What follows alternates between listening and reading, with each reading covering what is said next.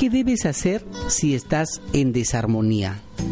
primero reconocer que estás en desarmonía, porque si tú no reconoces eso, pues entonces no vas a poderte curar. Eso es como que el paciente que no reconoce que está enfermo de algo no va a poder ir al médico porque va a decir que está sano. Entonces, primero reconocer que tú vives en desarmonía, que tú no estás bien contigo mismo. Para esto te invito a que hagas una autorreflexión y te preguntes, ¿a qué se debe mi desarmonía? ¿Por qué estoy molesto, por ejemplo, en este momento conmigo mismo?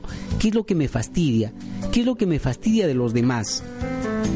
Mientras más preguntas te hagas tú, tú mismo vas a ir descubriéndote, te vas a ir destapando, porque a veces no sabes a qué se debe esa desarmonía, simplemente porque tú quieres estar mal con los demás, vives en desarmonía, no analízate y eso será el primer paso para que tú te cures. Para las personas que están siempre tristes, también pregúntate, ¿a qué se debe mi tristeza? Hay personas que ya lo hacen como una costumbre vivir, tristes porque hasta consideran que sonreír está mal. Eh, yo conozco un familiar siempre está triste, por más que uno le quiera hacer reír o sonreír, no le parece bien nada. Entonces esta persona lo que ha logrado es envejecerse antes de tiempo y las personas como que tampoco ya no se quieren acercar mucho a ella porque lo único que encuentran es tristeza y a muchas personas no, no nos gusta estar junto a personas tristes porque además nos van quitando energía a nadie le gusta tampoco estar escuchando puras lamentaciones. Podrá ser bien un rato, pero no siempre. También pregúntate, ¿por qué vives en conflictos? Tienes que aceptar también que las personas no van a ser iguales a ti, que las personas también son diferentes. Hay personas que todo les molesta, ¿no? Si eh, cogen una cosa de determinada manera, les molesta. ¿Por qué? Porque quieren que cojan de la misma manera que yo cojo, por ejemplo. Si una persona está comiendo algo, también la otra persona se molesta porque dice, pero ¿por qué tiene que comer eso? Entonces, déjala. La otra persona tiene otros gustos, la otra persona tiene otra manera de sentarse, otra manera de pararse, otra manera de hablar. Entonces, tú también tienes que aceptar si tú quieres ser aceptado, porque ninguno de nosotros somos perfectos. Si esa desarmonía te viene porque alguien te hizo algo, porque tuviste problemas con tus padres o porque no tuviste a tus padres. Entonces aquí viene el perdón, que es una medicina maravillosa. Cuando tú perdonas te vas quitando un peso tremendo de encima. Aunque muchas personas digan, para mí es imposible perdonar porque lo que me hicieron es porque lo que me hicieron fue terrible. Pero mira, si tú no perdonas, la otra persona ya no te va a hacer algo terrible. El que se va a hacer algo terrible eres tú.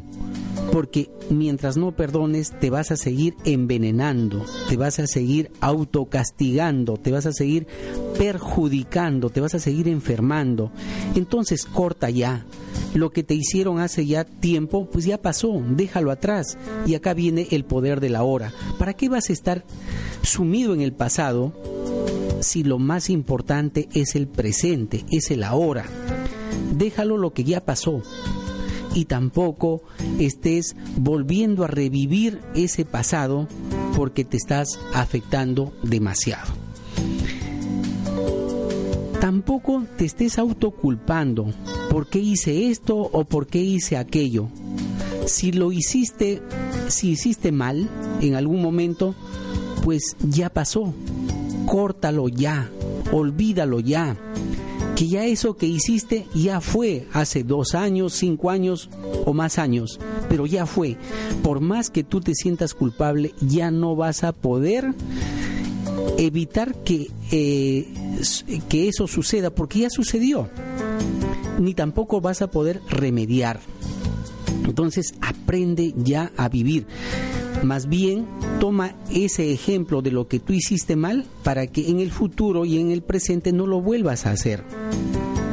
También pregúntate por qué estoy resentido o resentida. Hay personas que no saben por qué están resentidos, pero lo están. Y ese resentimiento te hace mucho daño. Suelta tu tristeza, tu resentimiento, tu odio. Corta estas ataduras, porque lo único que están haciendo es tenerte prisionero. Cuando tú cortes, te vas a sentir libre para seguir avanzando. Entonces, corta ya. Acude a algún especialista para que te ayude a cortar tu tristeza, tu resentimiento, tu odio.